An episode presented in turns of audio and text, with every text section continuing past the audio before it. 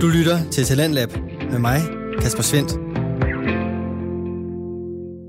Og som lovet, så skal du her i anden time lytte til anden del af aftens episode fra Fotoklubben. Med i dette afsnit, der har de to værter Kim William Katten og Christian Klintholm besøg af fotograf Sofie Amalie Klougart. Snakken imellem de tre fokuserer på fotografiens verden, men samtalen får også lov til at sprede sig lidt ud.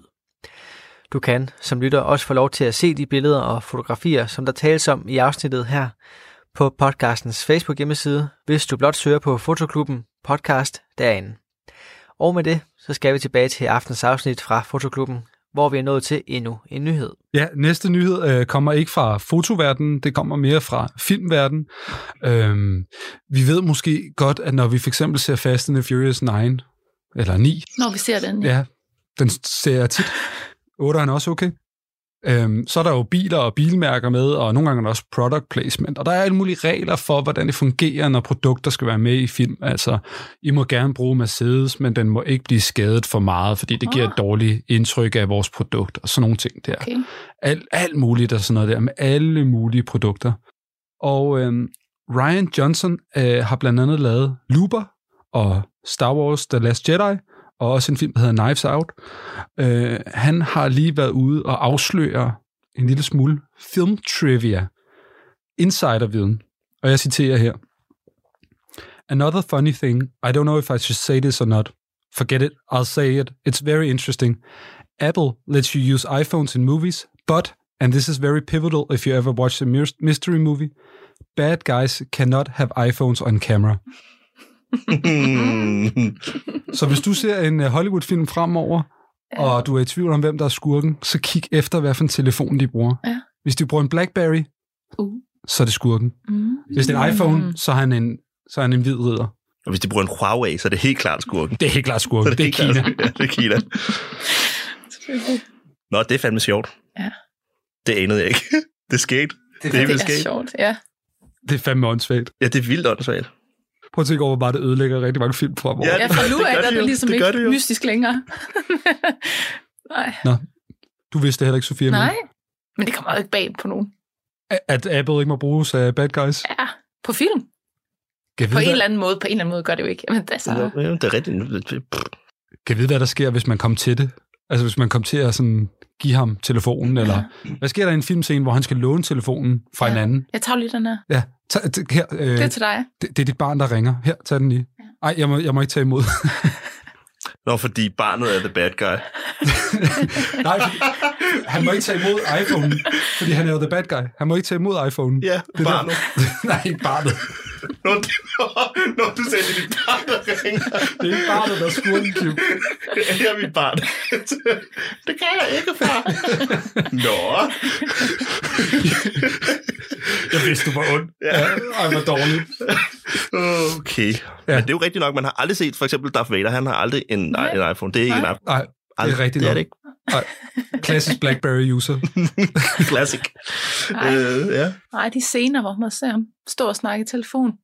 Alle de scener. Nå, ja, det var ikke andet, jo. Nej, det bestiller pizza, ikke? Jo, pizza. Det er flyvende pizza. Nå.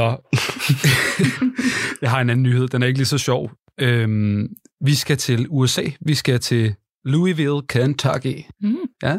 Har du nogensinde været der, Sofie? Nej, for lidt. For lidt. Du har overhovedet ikke været der. Nej. Det er for lidt.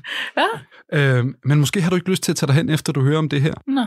I Louisville, der har de en 20 år gammel lov, der hedder The Fairness Ordinance. Og det er en, der skal forebygge, at man diskriminerer på baggrunden af seksuel orientering. Det lyder jo meget godt. Ja. Yeah. Ja, det synes jeg egentlig også.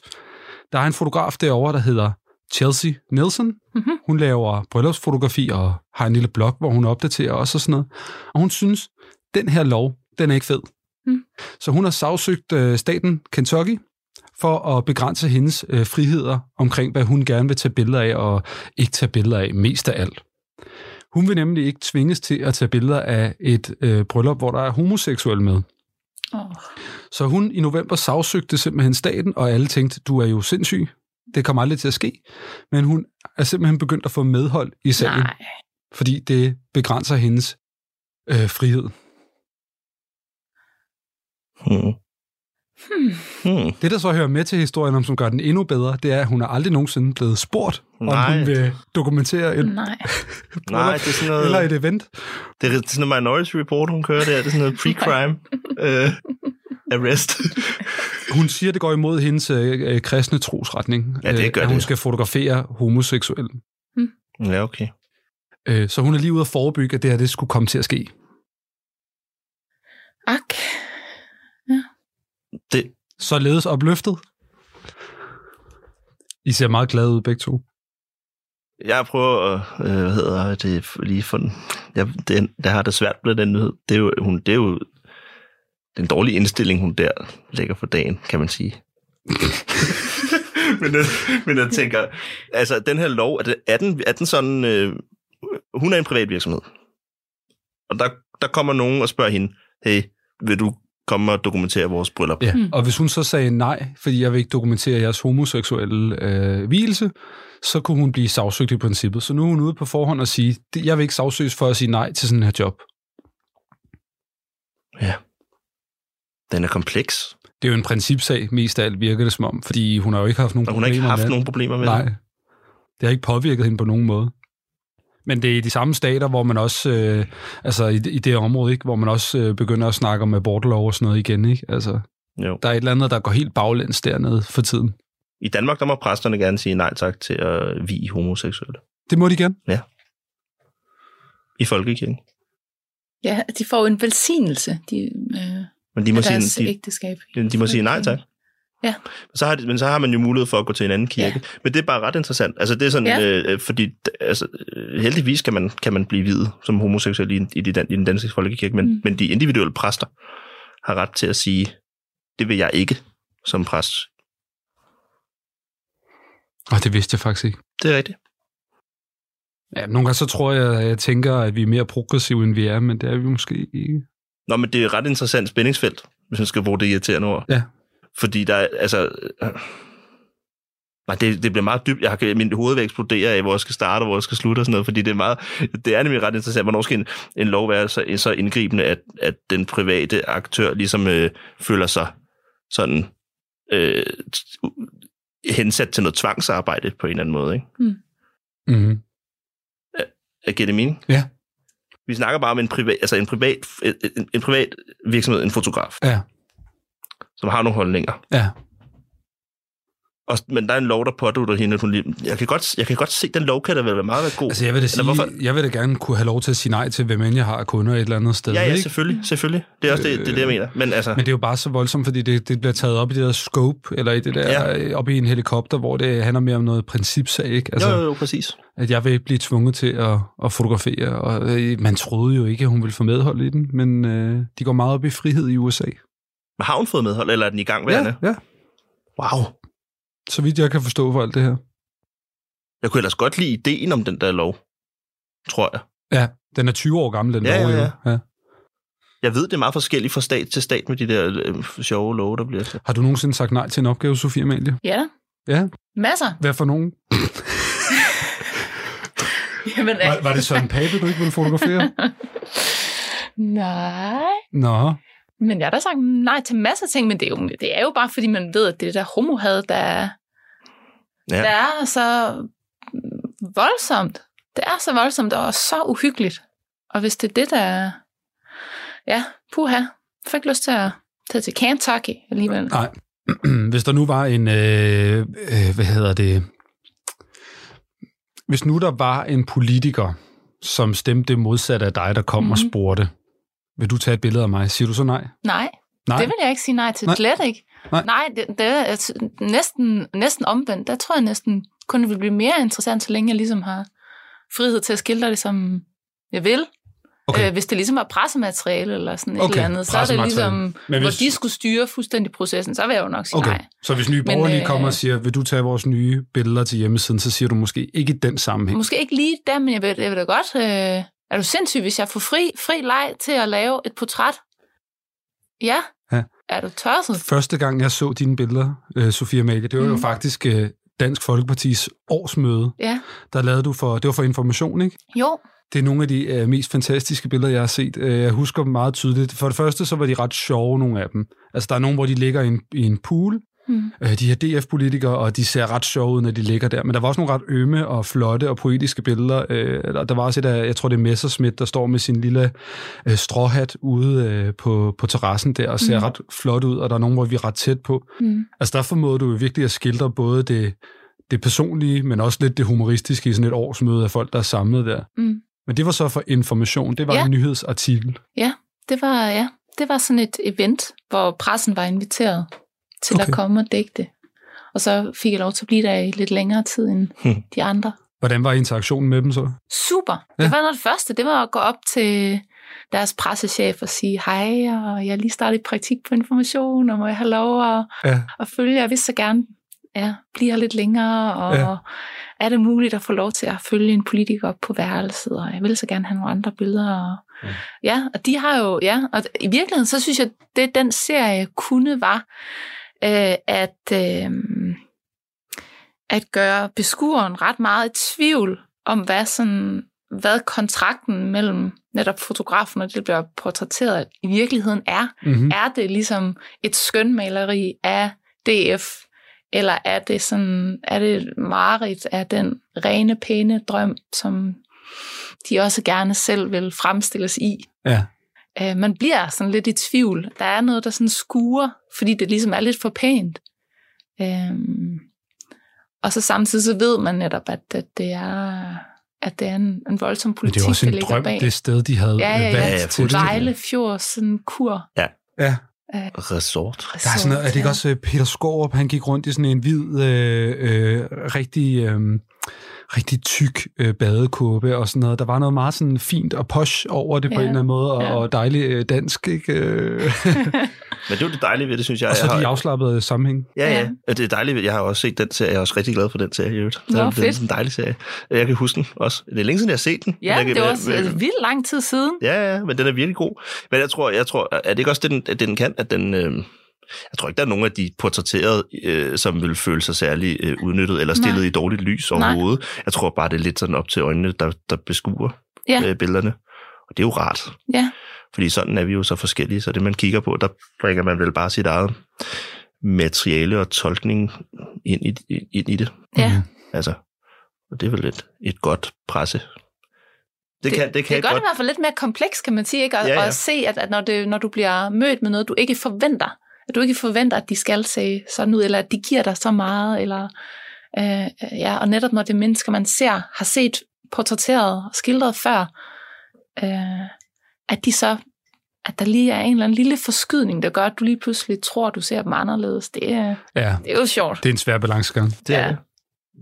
Nå, men jeg går ind, og hvis man kan finde den, jeg tror stadigvæk, den ligger på Informations fotoblog. Det gør den, man skal jo bare... det er der. Fotobloggen. Det er fotobloggen, det er der, jeg har set. Den var så god. Den var så god. Jens Christoffer... Nej, hvad fanden hed han? Jens Christoffersen. Mm. Ring lige til ham og få Informations fotoblog tilbage. Det var noget af det bedste, der fandtes. Ja, den var der på et tidspunkt, hvor der ikke var noget andet at kigge på. Nej. Det var helt vildt. Det er rigtigt. Kvalitet. Bum, bum, bum. Nå, men lad os lige give den her til Kentucky. Vi er færdige med nyhederne. Skal vi hoppe videre til vores næste segment? Lad os gøre det.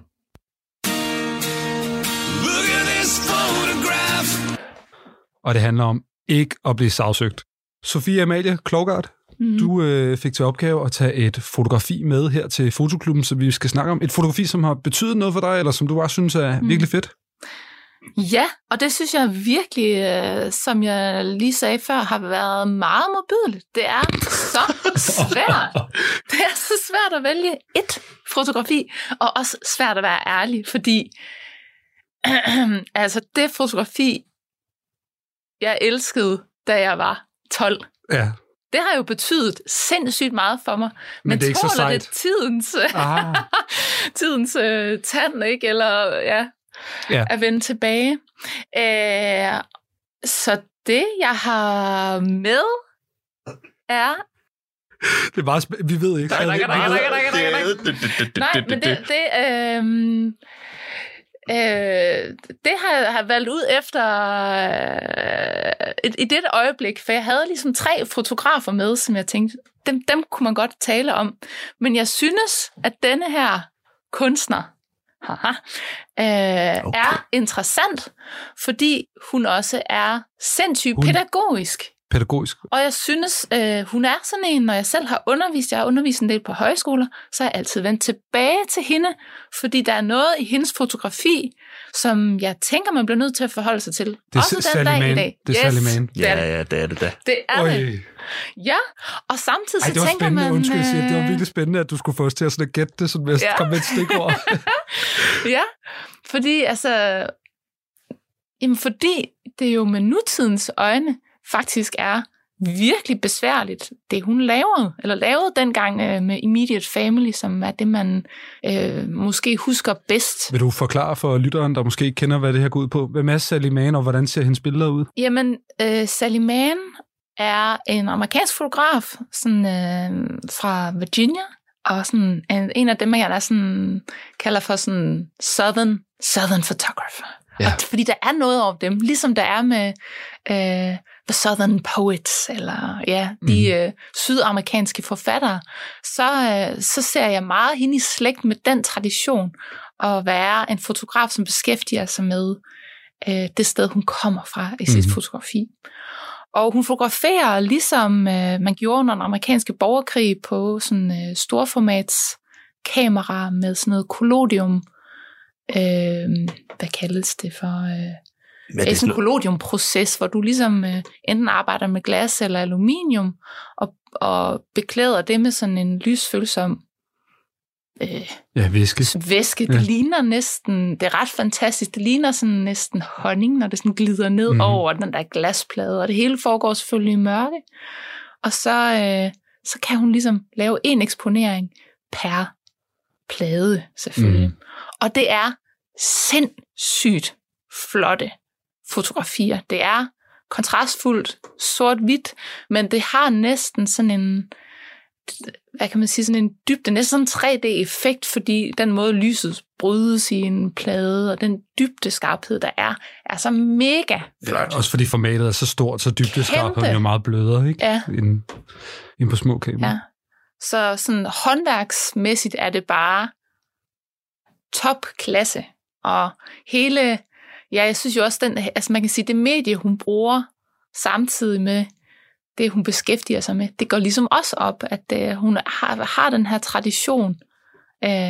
Og så kan man sige, at de motiver, hun vælger, er sådan i Immediate Family, som var hendes, hvad kan man sige, det var det værk, der ligesom, den bog, som fik størst opmærksomhed, hun har lavet. Det er andre. Hovedværket. Det er hovedværket. Og det er ligesom sit hverdagsliv og portrætter af sin mand og i høj grad sine 3 børn.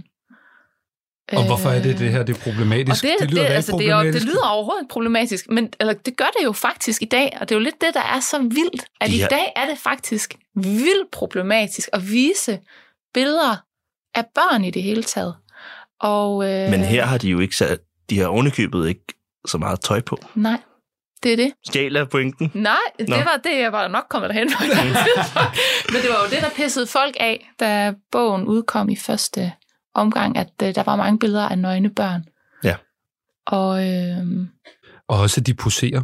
Det er jo billeder, hun har altså bygget op og stillet op og genskabt situationer, ikke? Og der er et af de mest kendte, det er hendes datter, der står med en cigaret i hånden, ikke? Hun ryger ikke, men nej, men det er ikke engang en cigaret. Det er sådan et stykke slik, der ligner en cigaret. Ja. Men i det hele taget, så de der børn, nogle af dem er ligesom ved at blive lidt ældre, og mange af dem har i hvert fald sådan en udstråling, hvor man fornemmer, at de...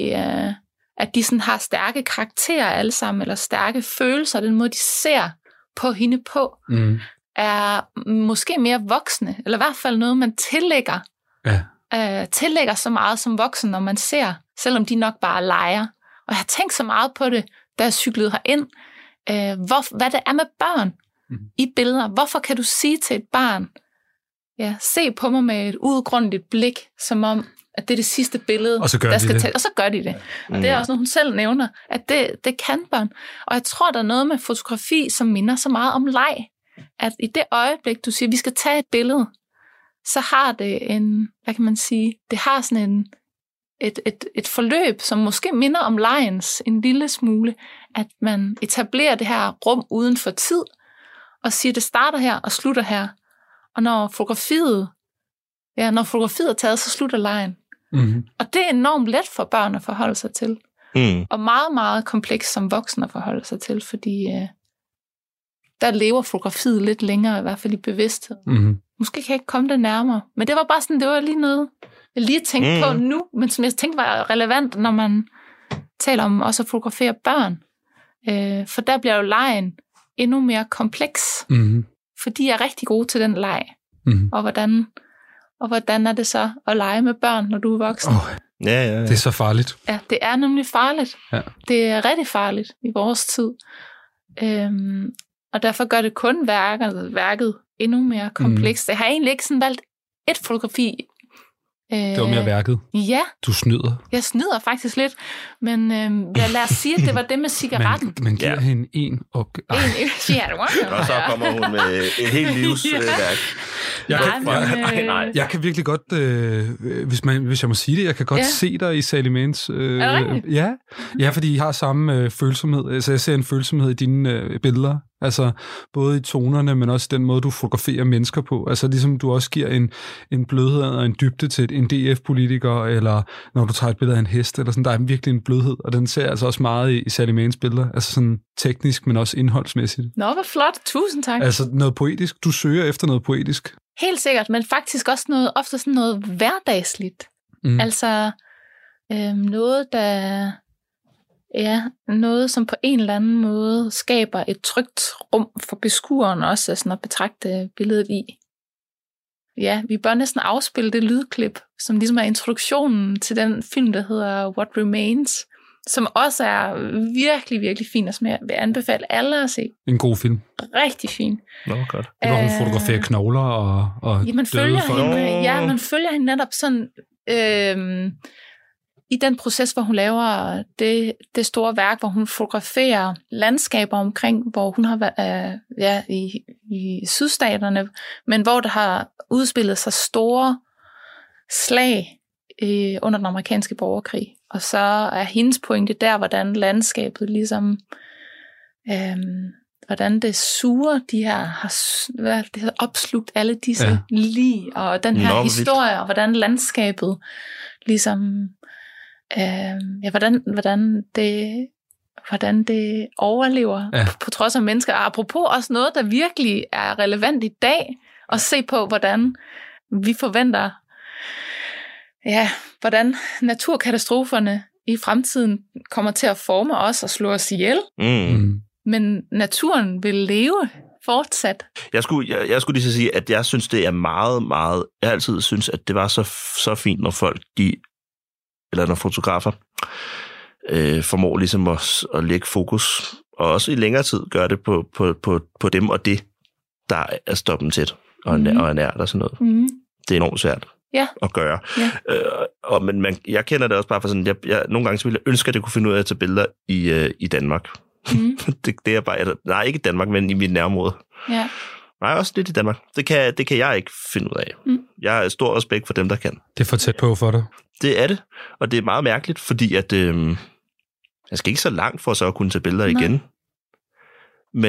Men jeg synes, at det er en decideret øvelse for mig, når jeg selv vælger at rette kameraet mod noget, som er tæt på mig, og som er også hverdagsagtigt og sådan noget. Mm.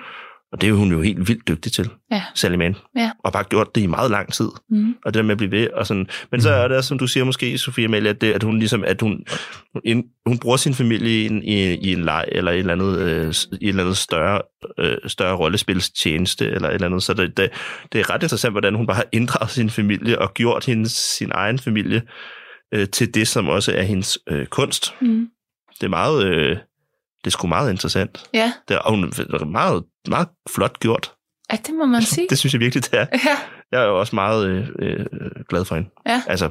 Jamen, altså, hvis man overhovedet kan hende, så vil jeg anbefale alt med hende. Altså alt fra særligt den film med hende, men også hendes bog. Hun har jo lavet en bestseller, amerikansk bestseller. Skrevet? Altså, ja, skrevet. Og hun er faktisk uddannet... Hun skriver helt fantastisk, og uddannet forfatter. Nå. Det er ligesom hendes baggrund, så der er ikke, det kommer ikke bag på nogen, når man ser den film, Mm-hmm. Hvorfor hun er så sindssygt hun har lidt ekstra tid ude på den der gård der. Ja. Og det er jo også en stor del af det, ikke, når man ser hende køre rundt. Det er romantisk, ja. Jeg tænkte på hende for ikke så lang tid siden faktisk, fordi jeg tager billeder af min datter. Min datter er snart 7, og nu skal det ikke handle om mig, men jeg har taget et billede for nogle år siden af, at Ingrid putter neglelak på mine tæer, og vi er nærmest nøgne. Jeg er næsten aldrig fuld nøgen, men Ingrid er nøgen, hun er tit nøgen. Mm. Og jeg sidder i sengen, og min fod er ved hende, og hun lægger ligesom neglelak på. Og der blev jeg også nødt til at skrive til hendes mor og sige, tænker du det er okay at bruge det her billede, eller ej? Og det var også lige efter, at Ditte Hårlev var ude for den her shitstorm, omkring, at hun havde taget et billede af, at hun var intim sammen med sin mand, samtidig med, at hun armede. Og folk derude kan slet ikke klare det. Og der tænker jeg på Sally Mann og tænker, ved du hvad, nej, folk skal fandme ikke få mig ned med nakken. Nej. Det er naturligt at være nøgen, og det er naturligt, at børn er nøgne, og det er uskyldigt, og det vil jeg meget gerne holde fast i. Ja. Men jeg synes, den er svær som mand, fordi man er så bange for at blive anklaget for alle mulige ting. Og jeg kan også huske, da jeg arbejdede i børnehave, der fik jeg også at vide, du må ikke kramme eller kysse børnene. Nå. Er det rigtigt? Ja. Du måtte ikke kramme dem? Nej, var det voldsomt. Jeg måtte ikke være intim med dem på nogen måde. Og det måtte de kvindelige pædagoger jo egentlig gerne. Men du ved, børnene ville jo gerne lege. De ville også gerne lege sådan noget kysseleje, eller sådan nogle ting der, hvor jeg skulle være meget hård og sige, I må ikke. Ej, det er så hårdt at høre, synes jeg, fordi, hold kæft, mand. Vi mænd har det ret nemt, alle andre hensener, den tager vi gerne. Men det er der en ret stor begrænsning. Jeg kender også en mandlig pædagogmedhjælper, som har arbejdet på i en børnehave med et stort udendørs areal, med noget skov til og sådan noget. Hvor han fik at vide, at hvis han var alene med børnene ude i skoven, og det galt egentlig også, hvis der var en, der faldt og slog sig, og sådan, han måtte ikke tage dem op på skødet og trøste dem. Nej, hvor er det voldsomt. Hvis han var alene med dem, fordi de lå tæt på en hovedvej, hvor folk jo kunne se det. Ej.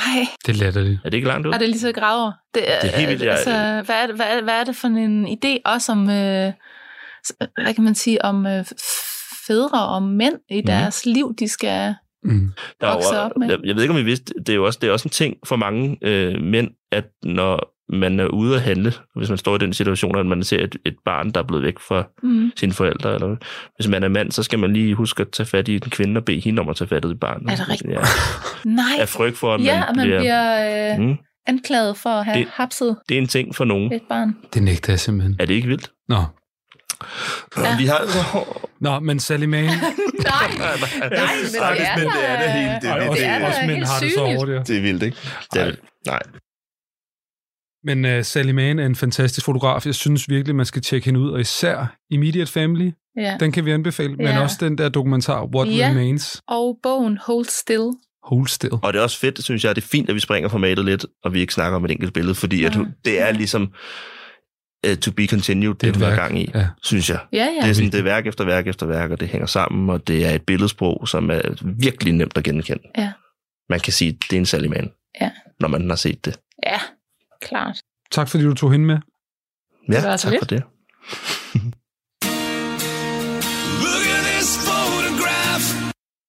Det var Look at this photograph.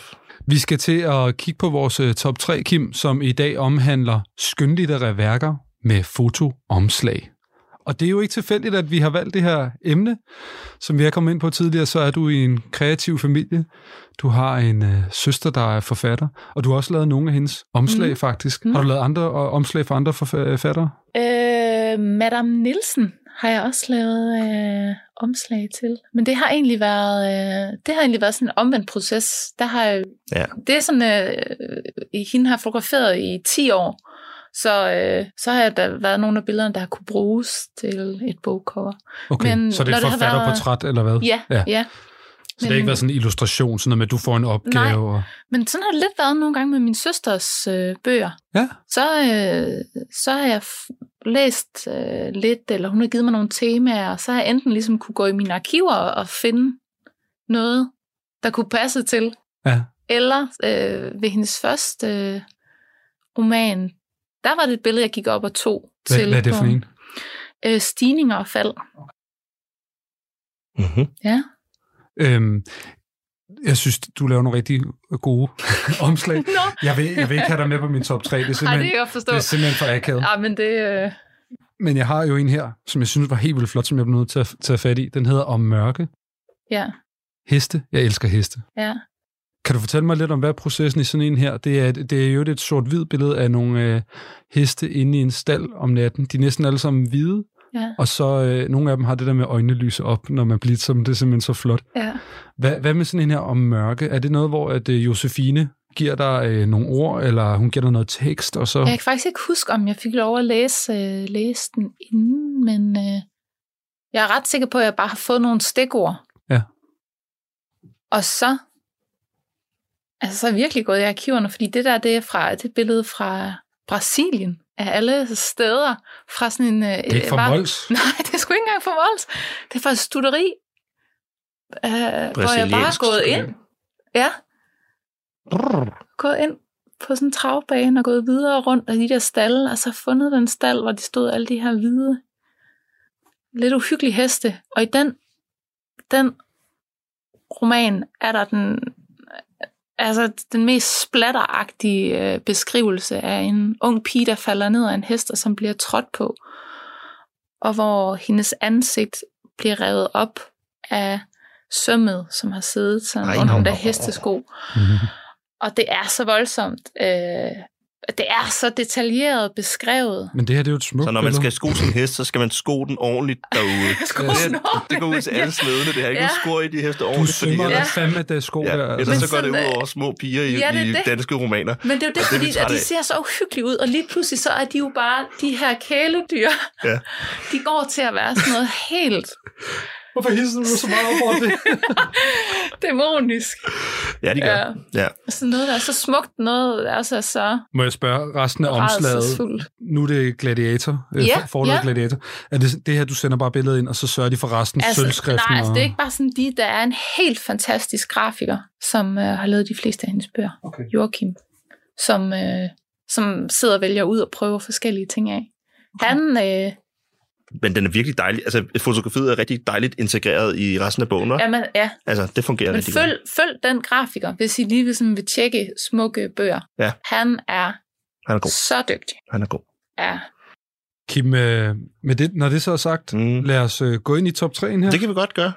Jeg vil først og fremmest lige sige, bare lige før vi starter, jeg synes faktisk, det var ret svært at finde fotografiske værker, hvor de bruger fotografi på en smagfuld måde, fordi klassikeren, det er jo ligesom et forfatterportræt, hvis der er fotografi på, ikke? Mm-hmm. Eller også er det et eller andet helt vildt underligt stokagtigt billede. Ja, jeg synes faktisk, det var svært at finde noget, der var kunstnerisk interessant på en eller anden måde. Fuldstændig. Vil du have din nummer 3 først? Ja, det vil jeg godt, og det bliver virkelig hurtigt. Men det er jo fra min egen bogreol. Det er Albert Camus.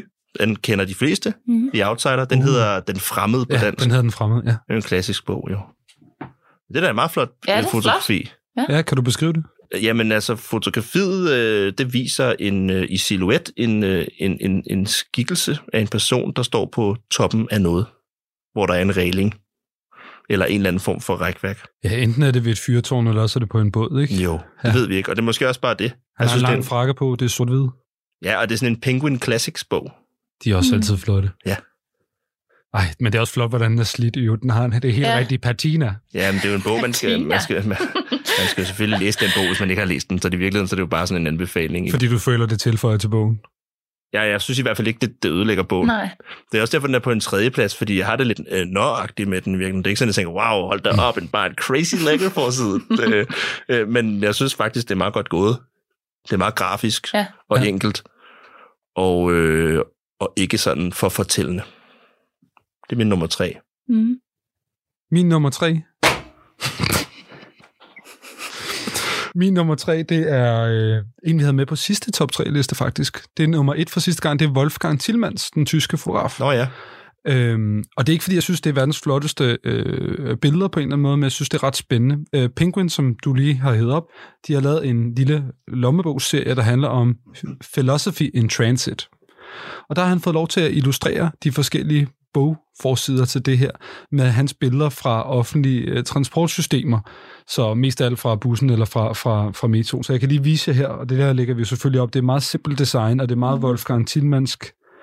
Her er der en, der hedder Truth Philosophy in Transit, og så er det nogle mennesker, der holder på de her gule stænger, sådan så man ikke vælter rundt i bussen. Og der er 5 bøger, og jeg synes bare, der er et eller andet ret flot i det.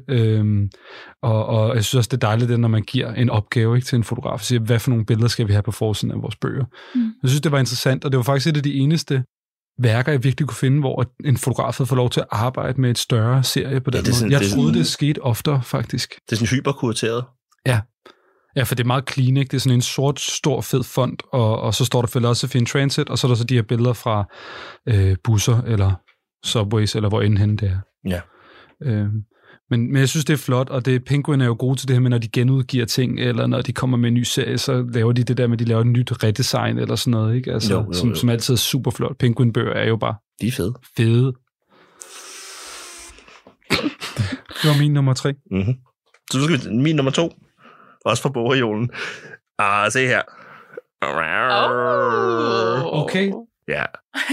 Vil du fortælle, hvad det er? Der kommer bare lyde ud til lyder. Yeah, Crazy Johnny Depp på forsiden. Nej, det er det jo faktisk. Det er en Hunter S. Thompson-bog. Mm-hmm. Den hedder Fear and Loathing in Las Vegas. Ja. Hvis man ikke kender til den, så... eller ham, så er han jo sådan en ophavs... personen til sådan gonzo-journalistik. Og bogen handler om en journalist og dennes advokat, som skal til Las Vegas for at dække et sportsarrangement. Og alle de penge, de har fået til dem har de brugt på at købe en kuffert fyldt med stoffer og alkohol. Og så går det bare derud af i bedste Hunter S. Thompson-stil, og den er vild, den bog, men den her forside er endnu vildere, fordi det er jo i virkeligheden det er jo virkelig plakaten, der tilhører filmatiseringen, hvor det er Johnny Depp, der spiller hovedrollen, og Benicio del Toro, der spiller advokaten. Og så, ligesom man så gør, hvis en indspilling af en bog på det store lærred ender med at være succesfuld, så bliver bøgerne ofte udgivet i kæmpe store oplag efterfølgende. Det er jo også sket med den her, og så ender filmplakaten jo oftest på bogens forside. Det er sket her, men den er legendarisk, ja. Og så derfor er det også en legendarisk... Ja, den er ikonisk, ikke? Altså... Ikonisk forside. Det er jo et fotografi, som er blevet blandet med tegneserieelementer, og så er det også blevet sådan strukket og hævet i på måder, som man næsten aldrig nogensinde ville komme godt afsted med at gøre på et billede, men da den her handler om et kæmpe stort psykedelisk trip, så er det vel egentlig meget passende. Den er fed, synes jeg. Ja. Jeg skulle jo vælge bøger for min anden bogreol, og der er virkelig mange, som bare er illustrationer, som ikke er fotografier. Ja, som er grafiske. Og ja, eller også bare lærredsindbundne bøger og så videre, ikke? Og det er jo dejligt, og måske endnu mere dejligt end fotografier. På nogle punkter bare sidder som sådan en bog, som bare er sådan homogen i sine farver, hvor der bare står, det er den her bog, du skal læse nu. Jeg ved det ikke, om jeg kan lide illustrationer eller ikke illustrationer. Der er måske også lige meget, men den stikker i hvert fald ud, og den var der, og den er lidt legendarisk, synes jeg. Ja. Så den er min nummer 2. Meget flot. Læg med den. Nu kommer min nummer 2. Vi skal til Norge. Nå, til Oslo. Skal vi til Oslo eller Oslo? Eller hvad? Nej, det skal vi da ikke. Vi skal til Bergen. Nej. Yes. Vi skal op og finde Thomas Espedal. Vi kunne også tage til Rødovre. Han har jo været i Rødovre i en periode af sit liv, også af alle steder. Thomas Espedal er norsk forfatter og laver nogle helt fantastiske bøger, blandt andet om at gå. Skriver også tit om kunsten om at skrive, faktisk. Og så har han også lavet nogle andre bøger. Ja. Noget andet om Thomas Espedal, det er, at han er en fotograf selv. Altså, han elsker at tage billeder. Han er ikke en fotograf, men han tager billeder og nyder det, og har også lavet en kunstbog, der handler om hans forhold til fotografier. Det er en af mine yndlingsbøger, men den er lidt mere fotoagtig. Mm-hmm. Så det, jeg har taget med, fordi jeg synes egentlig, at han laver mange af billederne på hans bøger, det er hans egne billeder, og nogle af dem er forfærdeligt grimme. Den, der er til Gå, er flot, men den er også heller ikke særlig god, synes jeg. Men den her bog, der hedder Biografi, Dagbog, Breve, viser ligesom et billede fra hans hjem, og hvordan han sidder, for han er meget rituel, når han skriver. Det er sådan noget, skrivemaskinen skal være der skal være, så man kan ryge her, og der skal være 2 glas, et til rødvinen og et til konjakken, og der skal være det her, og sådan. Han er meget på den måde. Og det, jeg synes, det er smukt og blødt fotografi, men det, der er det endnu bedste her, det er den her version af det, som er den internationale.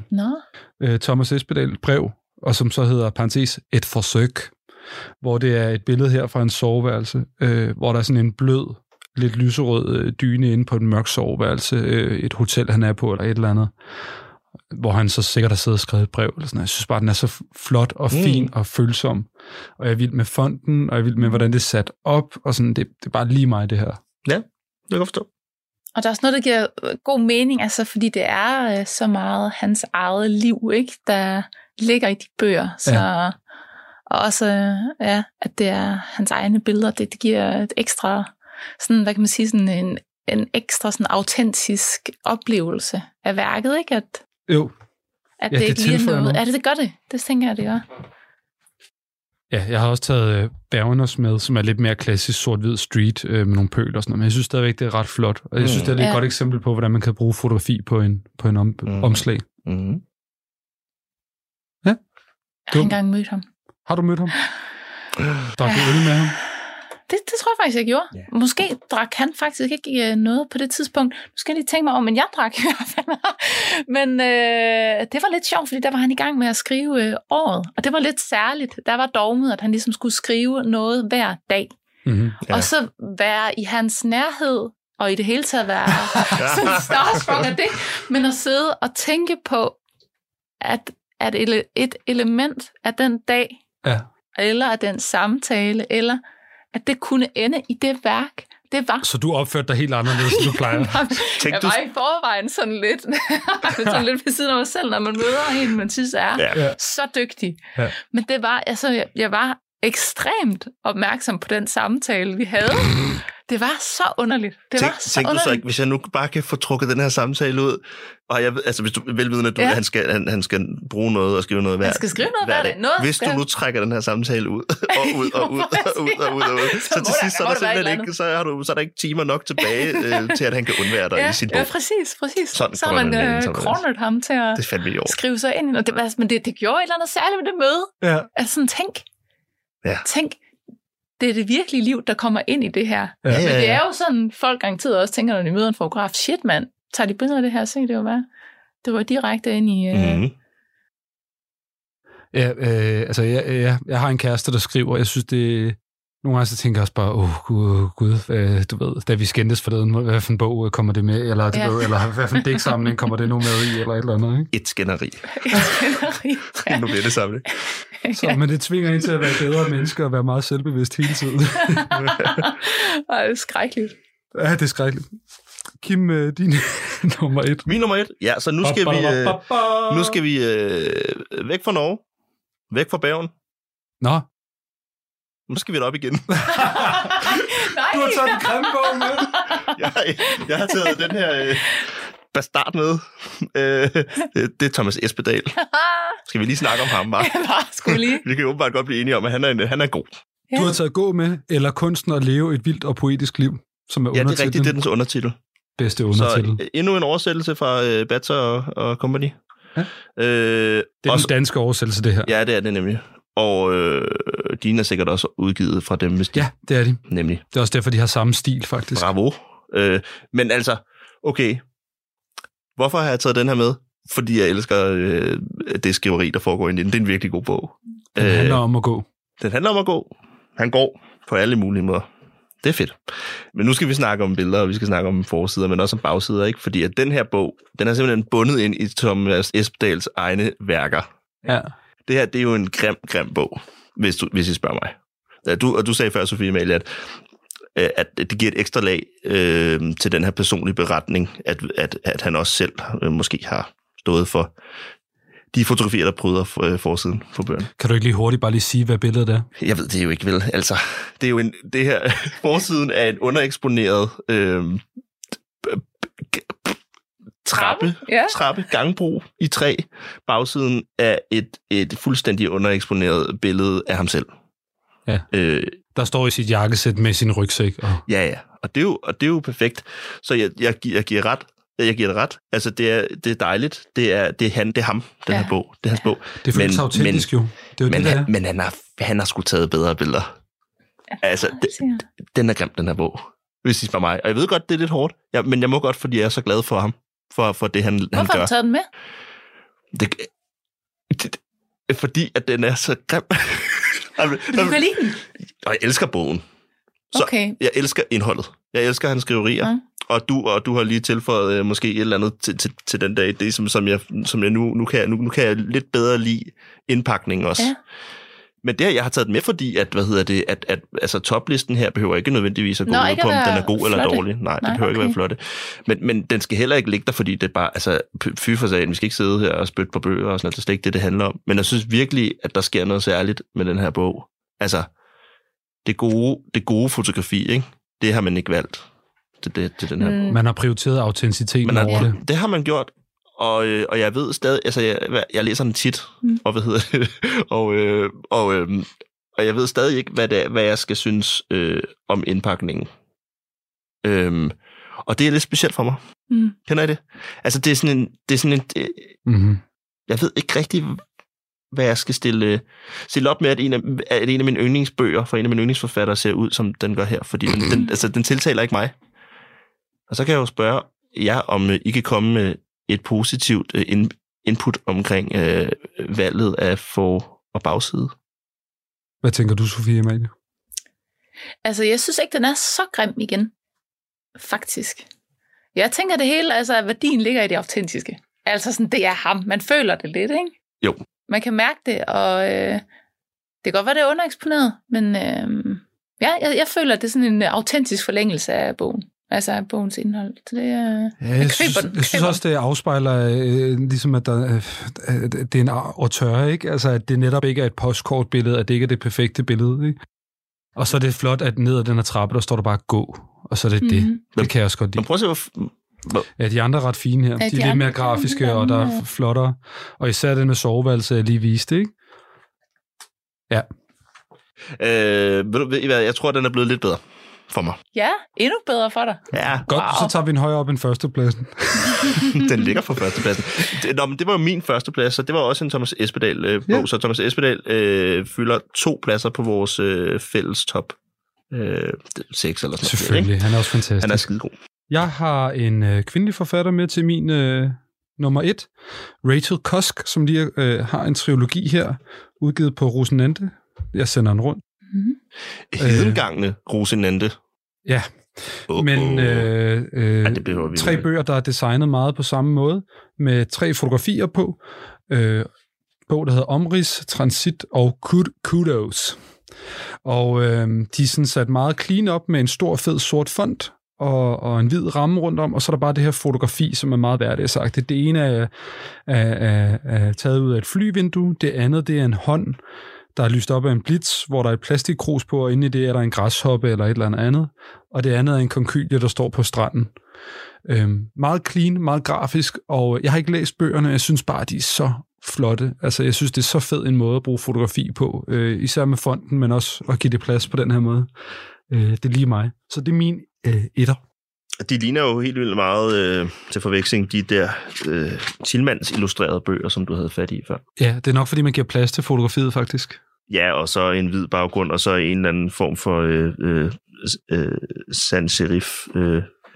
Det gør det meget grafisk, det der. Det vil jeg gerne lige sige. Altså, den er flot. Det har ikke den samme følelse som altså, for eksempel Josefine Klougarts bog der om mørke, ikke? Hvor det er full page. Mm. Så det får lidt mere en clean grafisk opsætning, vil jeg sige, men jeg synes godt nok, det er flot.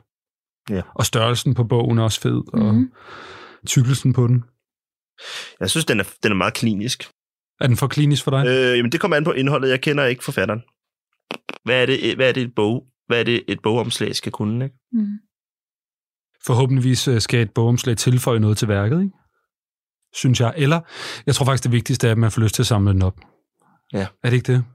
Jo, og bare lige for lige hentet opmærksomheden på min etter igen, der, ikke? Det er jo også det. Altså, den skal få lyst til at tage bogen op. Jeg har ikke lyst til at tage den der op. Så er det jo en dårlig etter. Nej, det er det ikke. Den er god, ja.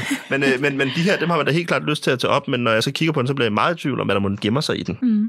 Altså, det ligner ikke en skønlitterær bog? Eller nej, det gør det ikke. Nej. Hvad tænker du, Sofie Amalie? Jamen, altså jeg tænker virkelig, at det her fotografi også, og fonden, måden det er sat op på, minder så meget om magasinfotografi på en eller anden måde. Det er sådan noget meget modet snapshot-æstetik. Fordi der er flash på. Ja, og formatet er jo sådan 24-36, altså at man tænker, det er noget, der er taget sådan... Ja, ja. Men ej, ja, jeg er glad for, at jeg tager noget med, som I ikke forelsker sig i med det samme. Jeg kalder lige trumf på den her. Trumf! Ja. Men der er noget med det, fordi det er næsten for lækkert, ikke? Jo, det er det. Der er et eller andet sådan lidt for lækkert, som virker lidt useriøst i forhold til, at det er en trilogi. At det er ens værker, som er... Ja. Føler du, det tager måske væk fra værket? Altså spørgsmålet er jo ligesom, når man kommer i gang med at læse det, om man føler, at det åbner noget i forhold til teksten. Så kan det jo vokse meget, fordi de er jo skideflotte, og det er lækkert, ikke, at de er tænkt sammen visuelt, og at fotografierne kan stå for sig selv, som et vildt flot fotografi. Men... Billederne er taget af Charlie Engman, forresten, vil jeg gerne lige sige. Men det er da bare ret interessant, hvad det er, den skal kunne. Hvad er det, det der bogomslag, det skal kunne, ikke? Fordi altså, det vildleder mig. Så i betragtning af, at jeg ikke aner, hvad det er for en forfatter, eller hvad hun skriver, så hjælper det mig ikke til at forstå, hvad der er gang i der. Og der er det måske... Nej. Meget spændende. Det er interessant. Men det var min etter. Vi lægger selvfølgelig billeder op af alle de her og listerne op på vores Facebook-side, så hvis man gerne vil se dem, så lægger vi dem derop, eller så skriver vi dem ned i beskrivelsen her, så man kan gå ned live og... Jeg kunne godt snakke længere tid om det her. Det går lige pludselig op for mig, hvor voldsom en svær en disciplin, jeg egentlig synes, det er. Ja. Altså. Meget interessant at se, hvad et omslagene kræver. Ja. Lad os lige høre vores jingle. Top 3. Top 3. Top 3. Det var jeg synes altid, vores top 3'er, de er ret spændende, fordi det er sådan, lidt... Det virker umiddelbart, når vi finder på, hvad vores top 3 skal handle om, men når man så sidder her, så er det tit, jeg i hvert fald opløser sådan, hvad har vi rodet os ud i her? Fordi det er lidt mere komplekst ofte end... Vores rangering, den gælder heller aldrig. Nej. Det er helt vildt. Men det er fedt. Sådan er det. Ja, det er dejligt. Vi skal til at afslutte. Men den måde, vi kommer til at afslutte på i dag, det er jo som sagt med et nyt segment. Gæsten anbefaler. Jeg har ikke nogen jingle endnu. Nej. Det var da en... Ja. Men Sofie Amalie, jeg bad dig om at tage en anbefaling med, og jeg sagde egentlig, at det måtte være alt fra en fotograf til et teaterstykke. Det må også være noget gammelt eller noget nyt. Nej, men jeg har da taget noget med, som man kan opleve nu. Godt. Aktuella. Nu skal jeg se Aktuella. Aktuella. Kæft det ord. Altså, den helt store anbefaling, det er jo simpelthen at komme til Norge. I stedet for at tage til Sydfrankrig og holde jeres sommerferie, så tag dog til Norge. Og det, I kan gøre i Norge, hvis I er interesseret i fotografi, så kan I tage ud lige nu på Heini Onstads Centeret, som er lidt tilsvarende Louisiana i Danmark, altså et kunstcenter, lidt uden for Oslo, men hvor de nu har en kæmpe fotoudstilling, som de faktisk kalder for en triennale. Hver tredje år vil de sætte fokus på det bedste fotografi, der findes i verden. Nå, for helvede. Nå, altså... Ja, og udstiller det nu. I flertal. Fotografi i flertal. Fotografi i flertal. Hvor mange Peter Lick-billeder kan man have et sted? Han kommer med en gang så om 3 år, ikke? Han er ikke på programmet i år. Ligger det i Oslo? Nej, Oslo? Det er lidt uden for byen. Okay. Man tager bussen. Fedt. Og det er en fin tur. Okay. Og det er et mega flot sted. Og der er så sindssygt meget godt fotografi nu. Ja. Nu skal jeg se, hvad kalder de det? De kalder det for New Visions. Godt. Fedt. Ja. Tusind tak for den anbefaling. Altså lidt. Og så har du en hjemmeside, www. Ja, jeg har en hjemmeside, men altså... Man kan ikke opdateret endnu. Jo, altså, men er det hjemmesider? Altså, det er svært, ikke? Fordi det er jo ikke det format, man sådan gerne vil have, ens ting bliver oplevet. Men der findes billeder. Jeg har en hjemmeside. Klougart.fr. Godt. Og med det vil jeg meget gerne sige... Tusind tak. Vi skal til at runde af. Ja, tusind tak til Sofie Amalie, fordi du har været vores fjerde gæst. Ja. Det fjerde fotografiske godstog, simpelthen, der bare har væltet ind i Fotoklubben. For det er fandme nogle gode gæster. Det har været en fornøjelse at have dig her. Ja. Tusind tak, fordi du kunne komme. Radio 4 taler med Danmark. Det var det, jeg havde afspillet for dig her til aften. I første time kunne du lytte til det første afsnit fra podcasten En lejlighed til at snakke, som består af Niels Christian Bunde, Christoffer Ingemann Petersen og Philip Valente Madsen. Og det afsnit bliver efterfulgt af en episode fra Fotoklubben med de to værter Christian Klintholm og Kim William Katten, der havde besøg af fotografen Sofie Amalie Klougart. Mit navn er Kasper Svendt, og sammen med min kollega Lene Grønborg, så står jeg klar hele ugen med afsnit fra nogle af Danmarks bedste fritidspodcasts. Nu der er det blevet tid til nattevagten her på Radio 4, så god fornøjelse og på genlyt.